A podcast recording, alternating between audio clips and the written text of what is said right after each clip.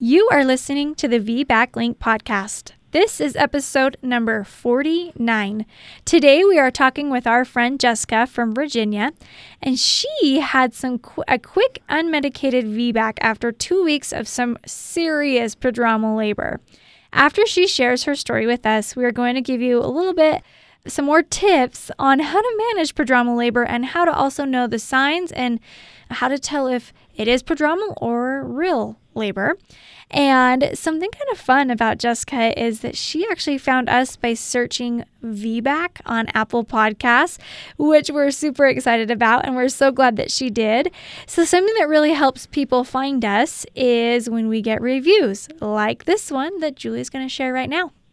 Yay! We love those reviews. It makes it so much easier for people to find us. and it lets Apple Podcasts know that we're bringing you content that you love. So, this review of the week is from Apple Podcasts and it is from Griffette6. And she says, Not only is this so empowering and informational for women hoping and prepping to VBAC, but it is a must listen podcast for first time moms and doulas. There's a wealth of information to be learned from hearing all these women's experiences. I can't emphasize enough how great this resource has been in helping me gain the confidence I have needed in the last few weeks of pregnancy. I just wish I'd started listening to it earlier in my pregnancy. and Griffette 6, thank you. That was such a great review. We are glad that this is bringing you some good juju as you get ready to VBAC. And we know that it brought Jessica some good juju as well. yes, and here she is going to be sharing our story just after our awesome intro. You are tuned in to the VBAC Link podcast with Julie Francom and Meagan Heaton, VBAC moms, doulas, and educators here to help you get inspired for birth after having a C section. Together, they have created a robust VBAC preparation course along with this uplifting podcast for women who are preparing for their VBAC. Although these episodes are VBAC specific, they encourage all expectant moms to listen and educate themselves on how to avoid a cesarean from the get go. The purpose of this podcast is to educate and inform. It is not meant to replace advice from any other qualified medical professional. Here are your hosts, Julie and Meagan. All right, Jessica, we are so excited to have you on today. We can't wait to hear your journey of this unmedicated VBAC that happened so quickly after a long period of prodromal labor. So, if you wouldn't mind, we'll turn the time over to you and share to share your story. Yeah, I'm so excited to be on here. I just love you guys. I've listened to every episode. Love you back. So, Woo! So, um, okay, I'll just start with my first pregnancy, my first birth. So, my husband and I got pregnant fairly quickly. We actually, I'd like to say we were not not trying. so, um, it, and I was only 26, so I was pretty young. We had just gotten married, and we were like, oh, you know, it takes a while, and it didn't take a while for us. So I kind of went in very naive in general, just about birth. Um, I had seen my sister give birth. She gave birth to three kids, all natural. Just that's what my, you know, thought of birth was. So I had a very easy pregnancy. I had no morning sickness. I lived in Virginia Beach at the time, and I went to a practice that had eight delivering OBs.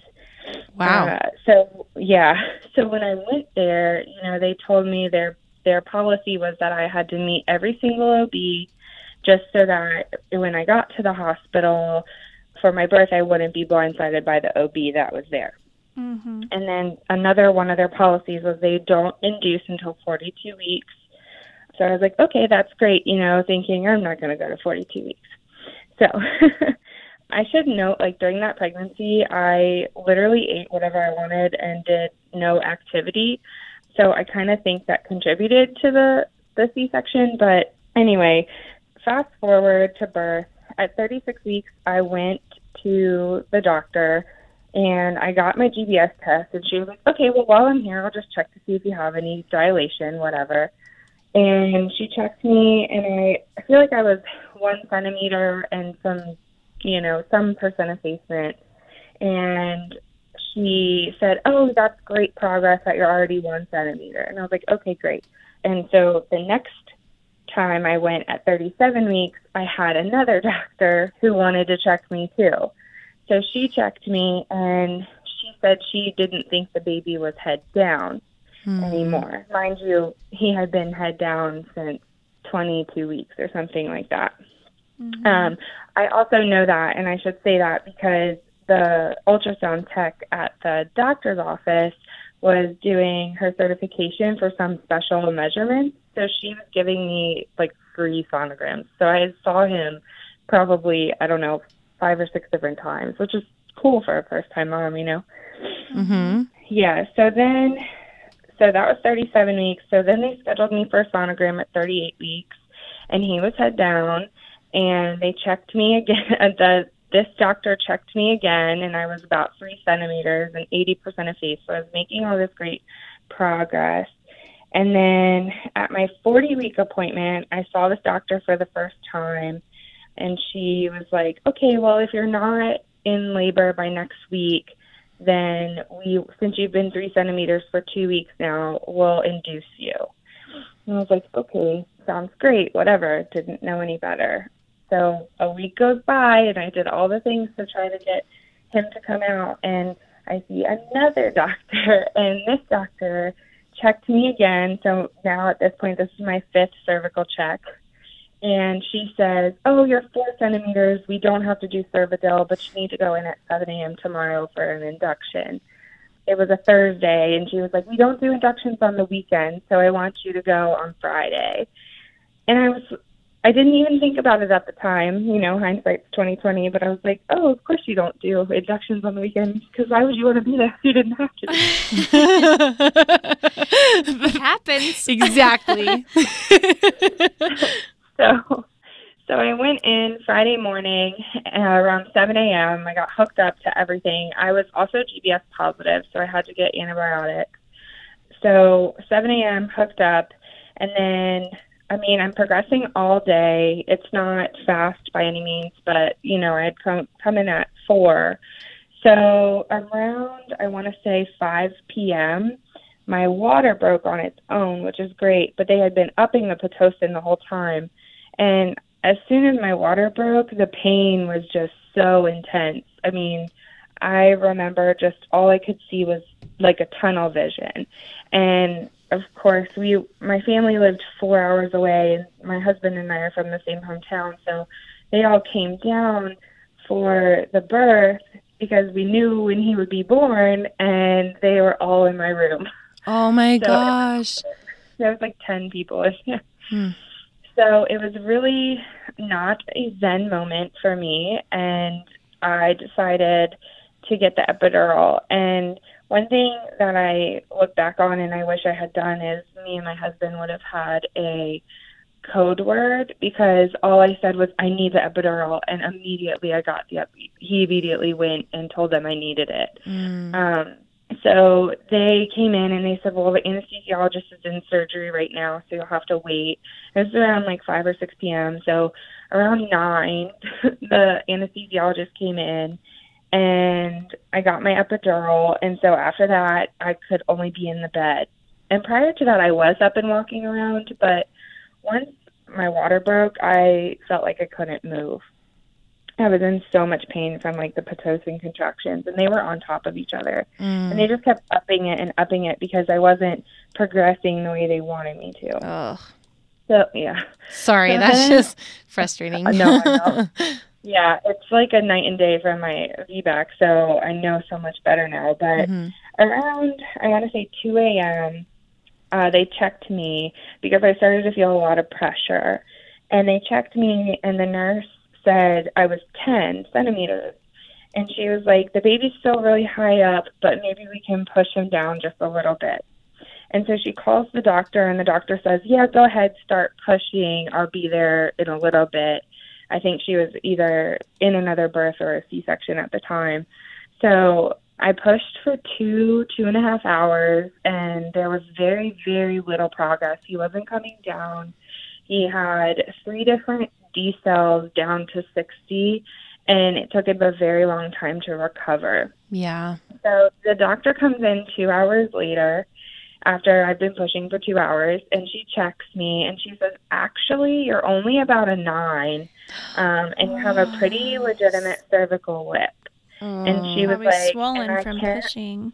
Yep, exactly. And she said I could, she was like normally I would be able to get my hand up there to kind of see what's going on, like to where his head is or you know maybe he's in a bad position, whatever. But I can't. You're so swollen. Hmm. She was like, and I don't think he's going to come out that way. I think we need to talk about a C-section. Hmm. And honestly, at that point, I had been in labor for almost 24 hours and I was just ready. I was so tired. And, you know, we thought we were meeting our baby the day before and I was just so ready. I didn't even know anything about a C section. And I'm in so much pain, even with the epidural. It was just, I was trying not to use the button. so finally, they just kind of taught me off and took me back. And he was born at 550. Um, That is exactly what time my C-section baby was born. Oh, wow, Exactly. 5:50 right before dinner Yeah. time. Anyways, mine, yeah, mine go listen to episode 3 yeah. if you want to hear me. I'm going to stop talking now. so after that, I mean, it was okay. I was in the hospital for a couple days, but my one of my good friends was my nurse, so it was actually great because she really hooked me up when I went home. And I think that was Saturday morning, and I went home Monday morning. So I was only in the hospital for like 48 hours, and I got home and I healed pretty quickly. I would say. I mean, I felt like by four weeks I was pretty back to normal, which it was quick for in my brain for a C-section. I guess I I know differently for a vaginal delivery now, but I felt good, but I couldn't. Breastfeeding was awful. It was a terrible journey for me and him. He mm. never latched. I couldn't sit upright because my scar hurt all the time. And then when I went back to my six week appointment, my doctor was like, "Oh, well, in hindsight, you have a very small pelvis." Oh, So I don't know that you'll ever be able to birth vaginally. And he was st- uh, stuck in your left side. So he was asynclitic. Um, Mhm. his head was tilted. Yep. Yeah. So anyway, I knew when she told me I had a small pelvis, I was like, there are people half my size that deliver babies twice as big as mine. Yep. Like, and he was only seven seven, and he was a week. He was ten days late. Wow, that's not that big for for a, a 10 day past your due date baby, like 41 and a half weeks, yeah? Yeah, I mean, I did. One thing I forgot to mention was um, at Christmas time, so like four months before he was born, I had a pretty bad stomach flu, and so I don't know if that kind of contributed to it, but yeah, he was only seven seven when he was born. I mean, he was 21 inches, but still, he was not huge by any means. So after that, I was like, oh, eh, sorry, I did want to say at that 38 week ultrasound I had, they told me he was going to be nine pounds. Oh and my gosh. he was born seven seven. I was like, you guys are that's terrible. I'm never listening to an ultrasound again.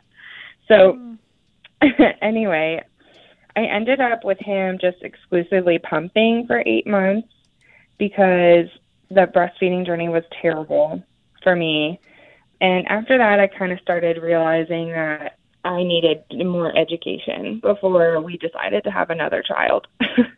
Um, Yeah. So I started researching literally like the week I got home, just kind of what my options were and, you know, what I could do in the meantime before we decided we wanted to have another kid. So fast forward two years, we moved to Northern Virginia. Well, it's, I would say it's Western Northern Virginia. We're right on the line. And I moved to a fairly small town, but it's closer to big cities. So I get, you know, I'm involved in ICAN my husband and I decided that we wanted to try for a second baby. We again got pregnant right away, which, you know, very blessed for that. And I started researching immediately. And I actually started researching for a doula prior to the OB. so I Good. was looking for a doula, yeah, before I even picked an OB. And I found one, and her name also happened to be Jessica. And she was just, I interviewed a couple, but I asked her this question, and I hope everybody who's going for a VBAC and wants a doula asks their doula this. I said, Do you think that VBAC moms need to be treated differently than regular than first time moms. And she said, absolutely yes. And I said, well, why do you think that? I was very surprised to hear that. I was expecting her to say no, you know. I was going to say high five to your doula. and she said, because you are always going to have the voice in the back of your head that says you can't do it. And I'm there to tame that voice. And I was just like, okay, we're meant to be. You're a lovely person. so I got her recommendation. She's actually lived where we moved to for a while and she's had a lot of births. She's actually had about 13 VBAC births now. So I asked for her recommendation for an OB, and I personally was not comfortable with a home birth, and I knew I wanted an OB in the event that there was a uterine rupture. I know how small that percentage risk is, but again, I did my research for two years, and that's just what I was comfortable with for me. And so we start. I went to this OB, and I explained what had happened, and he told me, "Oh, your VBAC chances are great. You're a perfect candidate." You got to the pushing stage, he was like, because there's stuff we can do.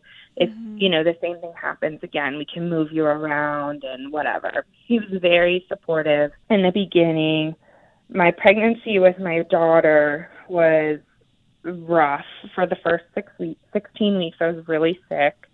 I couldn't eat. I had no appetite and I was just nauseous all day. But after that, it was a pretty smooth pregnancy, no issues, nothing crazy. I was working out. I sat on that darn yoga ball from like 28 weeks forward. I never like got off of it. I work from home, so I sat on it all day, which was just great. I got the red raspberry leaf tea. I mean, I did all of it. Went to the chiropractor. I definitely attribute my VBAC to him. But anyway, so at my first appointment with my provider, he did a pelvis check. That's what he called it. He wanted to check my birth canal. And I think it's because I had mentioned to him that the previous provider said it was too small. And he checked and he said, No, I think you're fine. You know, I can't guarantee a 100%, but he said, I, I, I think you're fine. I don't know how he could tell that now that I did more research, but whatever. So, but at least he said you're fine. I mean, yeah, yeah, that's a not, lot better than most. Yeah. I just it's just kind of funny because you know they just kind of do a little check in there, and after doing the research, I found that it's a lot more intricate than that. It's not just like a quick checkup in the, your cervix to see if it's big enough, you know. Mm-hmm. Um, but anyway, so that pregnancy, I passed all my tests. I wasn't GBS positive, which I was so thankful for because one thing I forgot to mention with my first is because I was GBS positive and I was induced, I had a round of penicillin every four hours. So I had six bags of penicillin. Mm. yeah, I kind of make a joke, but I I felt like I could my blood could cure, you know, an army in a third world country because so potent of penicillin. But anyway, so I got to 36 weeks and I had been having like a little bit of cramping and I had lost some of my mucus plug, which I had never had any of this with my first. So I was very excited to see these signs that I had never seen. So at 36 weeks, I was like, okay, well, he's doing the GBS test. So I'm just going to have him check me anyway. He checked me, and I was like one centimeter and 25% effaced. And I was like, okay, whatever, I'm not going to have you check me again. Mm-hmm. so then, let's see, at 38 weeks, I lost a like a much bigger portion of my mucus plug, and I had again tons of cramping, and I was having contractions, and they weren't regular, but they were they were and they weren't super strong, but they were there. And so I was telling my provider this, and he was like, "Well, let me check you again just to see if there's been any progress." There hadn't. I was still one centimeter and 50% effaced, and I was having all this stuff happen, and I was like very defeated. And I think I actually posted on your guys' face on the Facebook group at this point because he said something to me where he was like, "Well, you know, I think that your birth canal is a little narrow." And I was like, "Uh, what?" Mm. just told me previously in the pregnancy that it was fine, and now you're telling me that it's a narrow. And so I was really upset. And I talked to my doula, and I had posted on the Facebook group, and everybody was kind of just like, well, he doesn't really know what he's talking about. I mean, when labor happens, your hips expand, your pelvis expands, and all this stuff. So I felt a little better about that.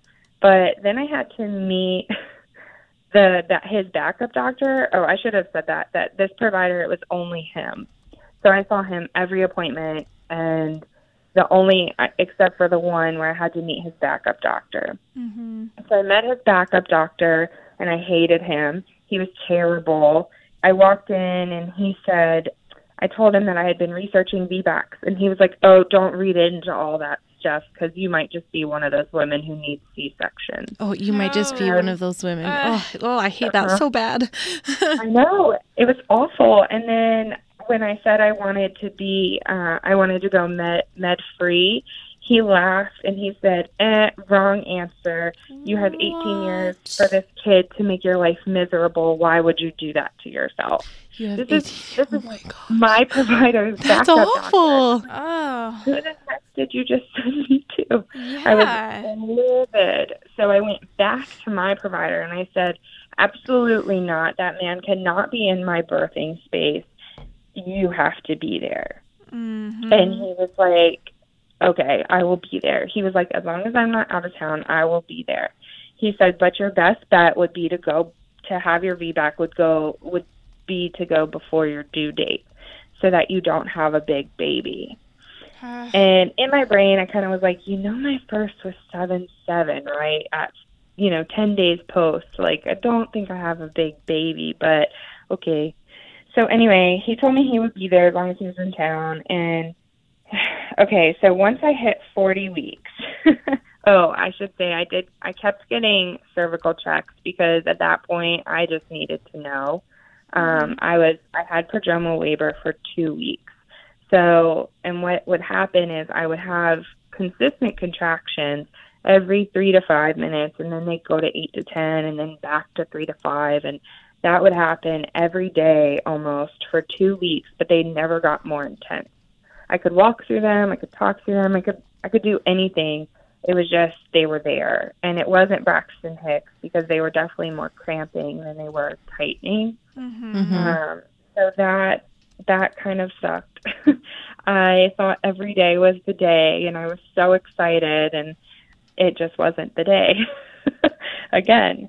And you know, this time we have our first, and luckily our family is a lot closer than four hours to where we live here, but it was still I wasn't trying to get anybody's hopes up, but I was also like, I've never been through this before. Is this it? Um, yeah. So that's why I had him keep checking me because I kept thinking that I would be this far progressed or whatever. And at 40 weeks, I was only like two centimeters. so mm. that takes me to 40 weeks. And I talked to my doctor, and he was like, Well, now that you're past your due date, I think the best thing to do is just to go on your own. I don't want to have to induce you. He was like, I will, but I don't want to. I was like, okay, so what can I do? And he, you know, told me all the regular things have sex, nipple stimulation, do this, do that. And I said, okay, but how about the castor oil? Like, what do you think? Does that work? and he was like, I mean, he was like, I'm just going to say this again that I would rather you go on your own than me have to induce you. And so I took that as Go ahead. he would be okay if I tried it. Mm-hmm. So I was in this Facebook group and they kind of talked about this midwives brew, which was like almond butter. I'm sure you guys have heard of it. Almond butter, castor oil, like nectarine juice or apricot juice, something like that, and tea, um, lemon verbena tea. Hmm. So I made that. this so my 40 week appointment was on a Monday. I made that concoction on a Tuesday. I drank it. I didn't have too many bad side effects.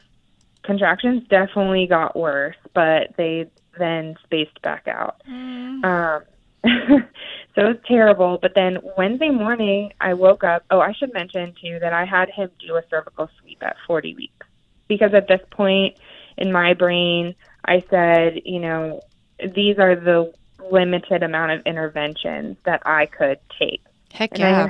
Prodromal labor sucks. I, I, had it with my yeah, fourth. It was exactly. so bad.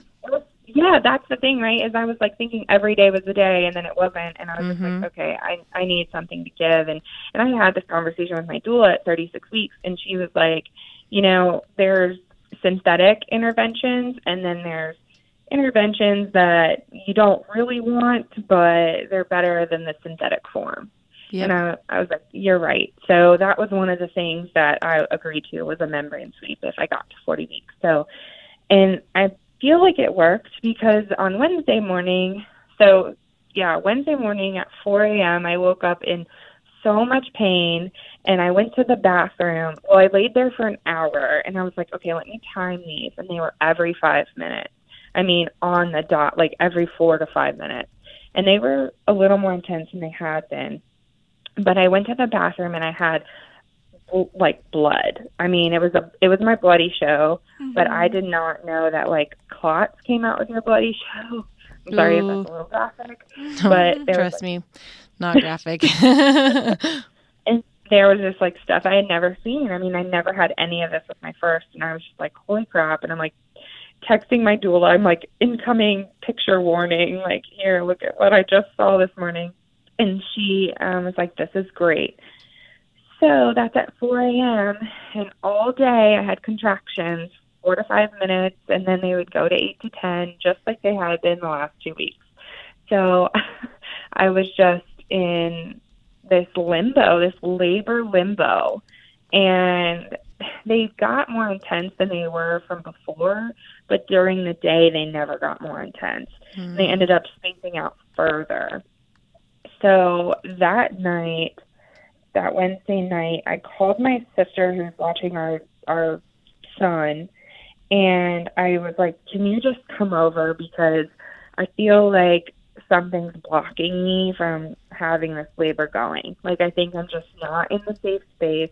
I'm worried about who's going to watch our kid, like when the time's going to happen, if I need to take him to daycare, if I don't. Like I'm just I'm very, you know, unsure of what's going on. So she came over and at 11:30 that night, I tried to get some sleep and I woke up at 11:30 and I was in pain. I was like, "Oh wow, these are a lot more intense." And so my husband was still sleeping, and we weren't getting a lot of sleep the last two weeks, as I'm sure you guys can imagine. because Yep. so I let him sleep a little bit longer, and then at three o'clock I woke him up, and I was like, "We have to go. Like I can't. I'm I'm afraid, and I want to make it to the hospital in time. Okay, and mind you, the hospital is only five minutes away, so we would have made it no matter what. But I was talking- you could have walked there. exactly. And I was talking to my doula, and she was like, "Jess, you know, I really think something's blocking you. Like, I think you, I think if we get to the hospital, you'll feel a little safer." And I was like, "I think you're right." So we get there. It's 4 a.m. and there had been like five other women in our small, rinky-dink little town that had come before me. So there's literally six of us at the hospital at four o'clock in the morning oh my goodness. like waiting to be admitted. so I get there, I get up, and my doula was like, "They're gonna admit you because even if you're still only four centimeters, you're a VBAC and you're overdue. So they're gonna admit you." And I was like, mm-hmm. "Okay." So we get up there, and it's the doctor I hate on call. oh. Oh no! No. I know. I'm like, what did I do? I should have waited. So I get up there and I had gone to the bathroom when I got there and my doula and my husband were in the in the room and they were talking to the nurses and the nurses were like, Oh no, her doctor comes in at seven and I was like, Oh my gosh, this is perfect. Like this is lining up perfectly, right? So then they check me, and I'm only four centimeters and like 75% effaced. And I'm like, okay, uh, something's got to give. So he comes in. My my doctor comes in at 9:30, and he checks me again, and I was only five centimeters and uh, about 80% effaced. So it had been like four hours, and I wasn't really. They said it. That he said it too, and I I knew when I heard it that I know how labor goes different for every woman. But he was like, it's been four hours and you've only gone a centimeter and like 10%. He was like, so I'm I'm just thinking maybe we should break your water. He was like, I can feel your water right there. You know, I just think it'll help speed things up. And this is again one of those interventions that my doula and I talked about. And at this point, I had been in this prodromal labor for two and a half weeks and this a little bit more intense early labor for 24 plus hours. And I was like, I cannot, like, this cannot last another 24 hours. I won't make it.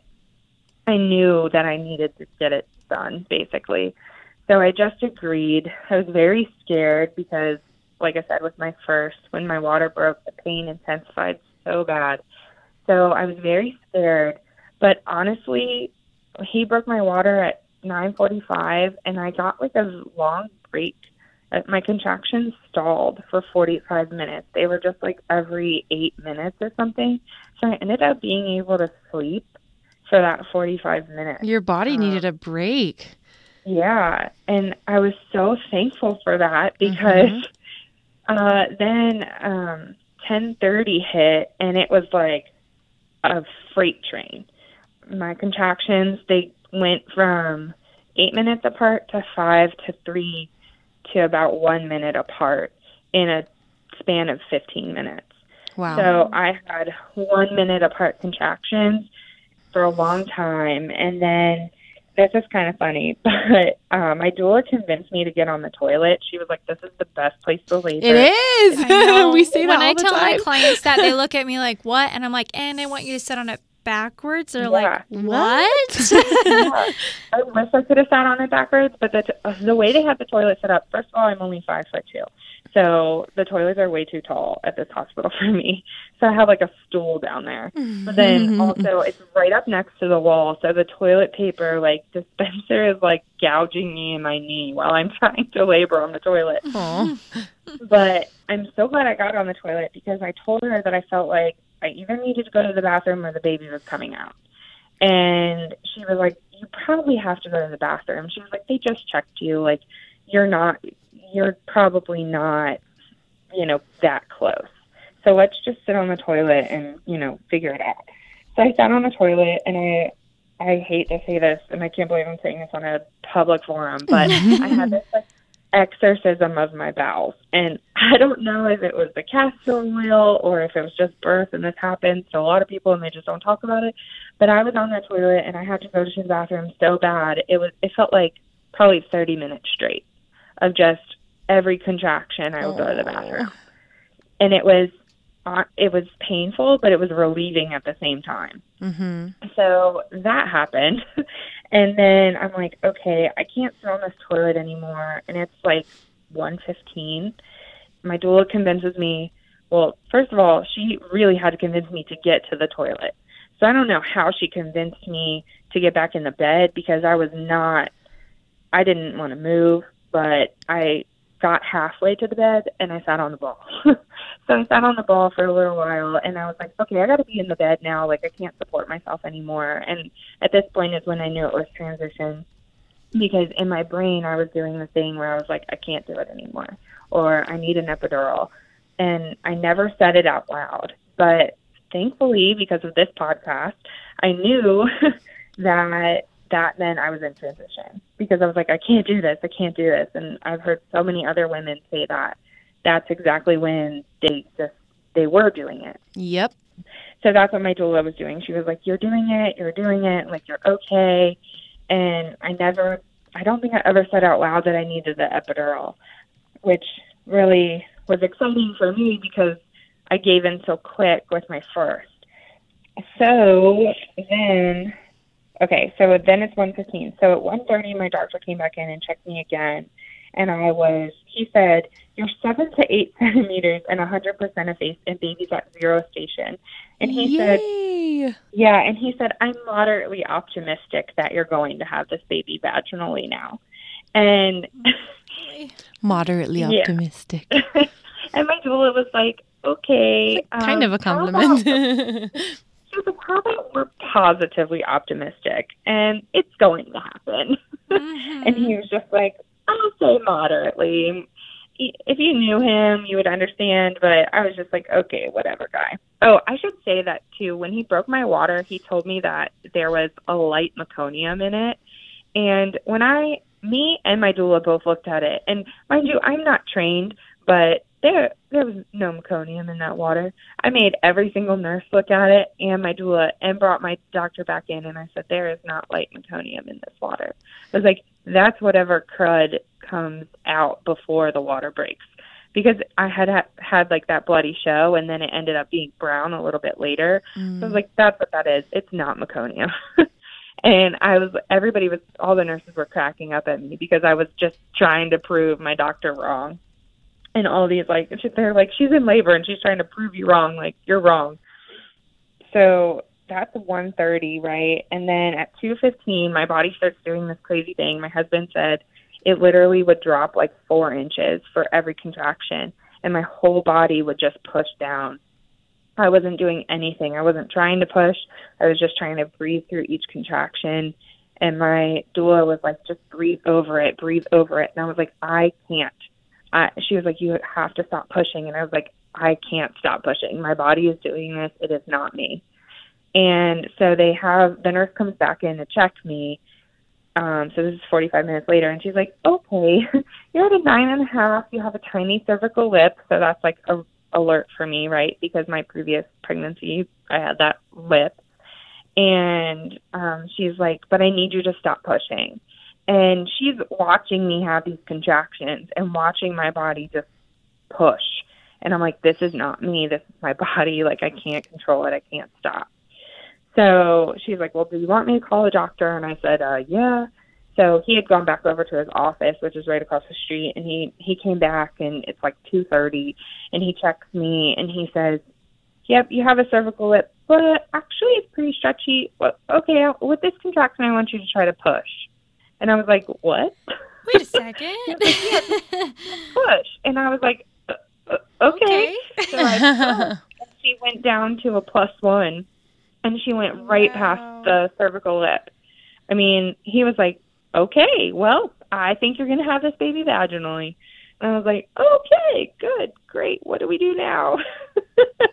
and so he's like telling everybody to get ready. And then her heart rate dropped to 75 and it didn't recover for about two to three minutes. And he's like, okay, I'm going to get the forceps. He was like, I think we got to get this baby out right now, Jessica. And they call in the ped team and, and he's like, we got to get this baby out. And I was like, well, what can I do? What can I do? And he was like, push harder. And I was like, okay. So as I got really lucky with my pushing contractions. They were on top of each other. And I know that doesn't seem like it's lucky, but it was because I never really uh, had to take a break, so I could do things very fast.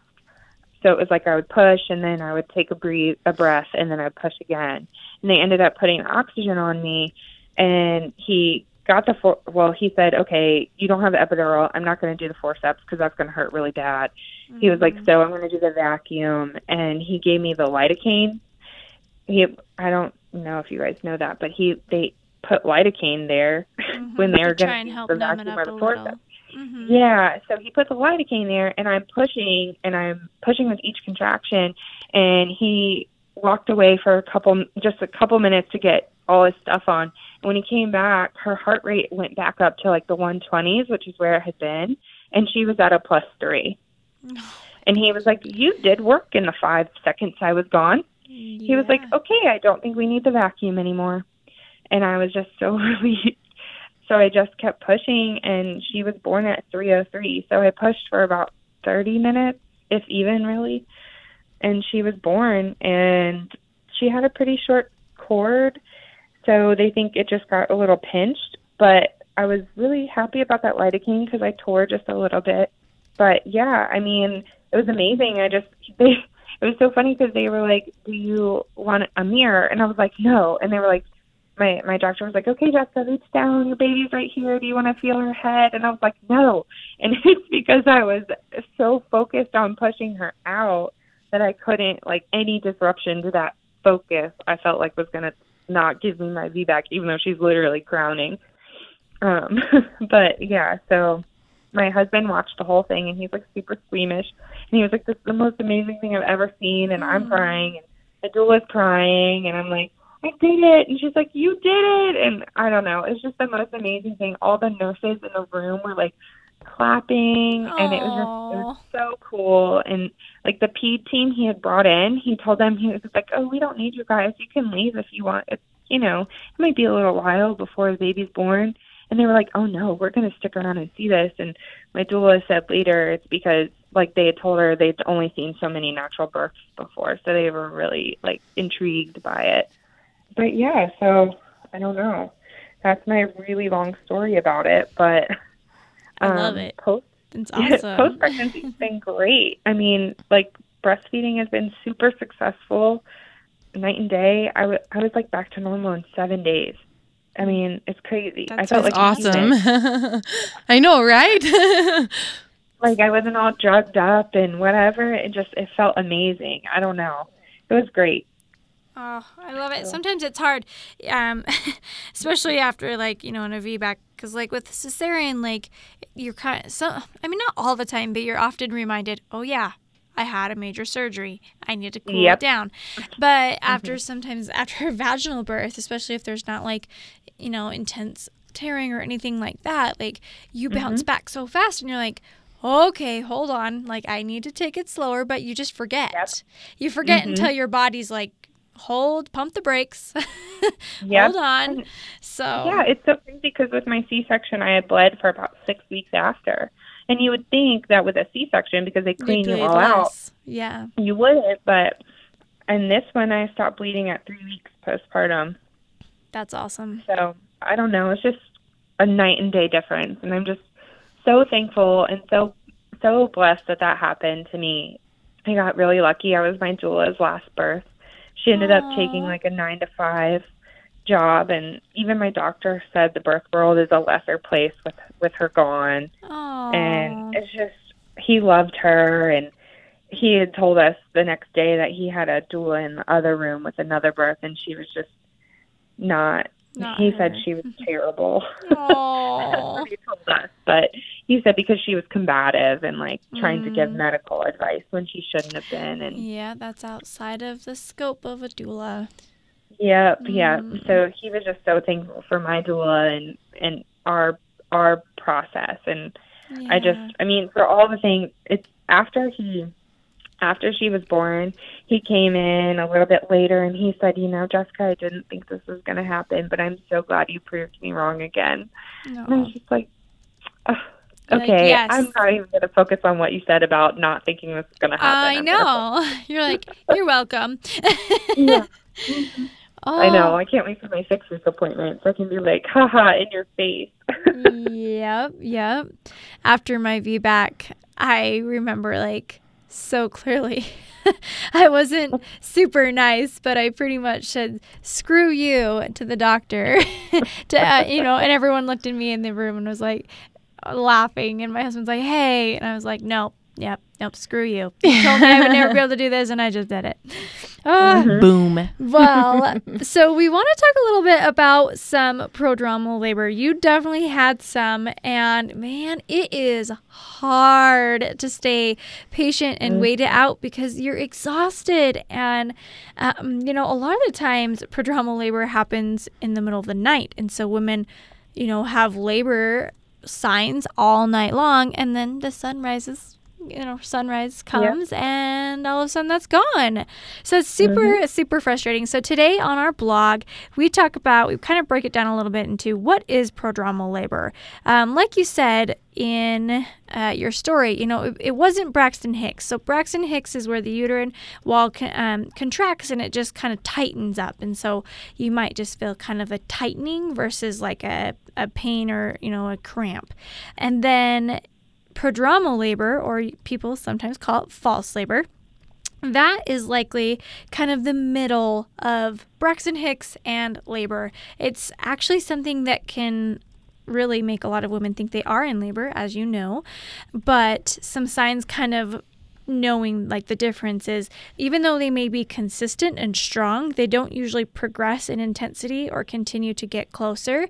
I mean and they really can be like 5 10 15 minutes apart like consistently for hours and hours and hours but then they're just not really ever changing and then they'll kind of pedal off. When active labor those contractions get consistent and progress with intensity they get stronger closer together and, and much longer, you know, around a minute.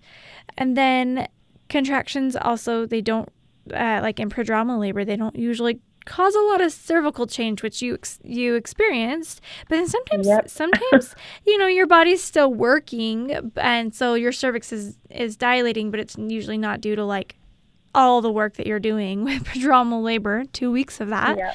um, Mhm. and then obviously contractions with full-blown labor they continue to pick up and cause cervical change dilation and effacement and also bring babies down so that's those are some kind of tips uh, or to know kind of like the difference and then things to do if you are having prodromal labor a lot of the times prodromal labor just means the baby's not quite ready um, in an, an ideal spot so there may be some things like chiropractor or you know meeting with your provider to get the baby in a better position, taking a bath and relaxing. Don't forget to add Epsom salt, it's very soothing.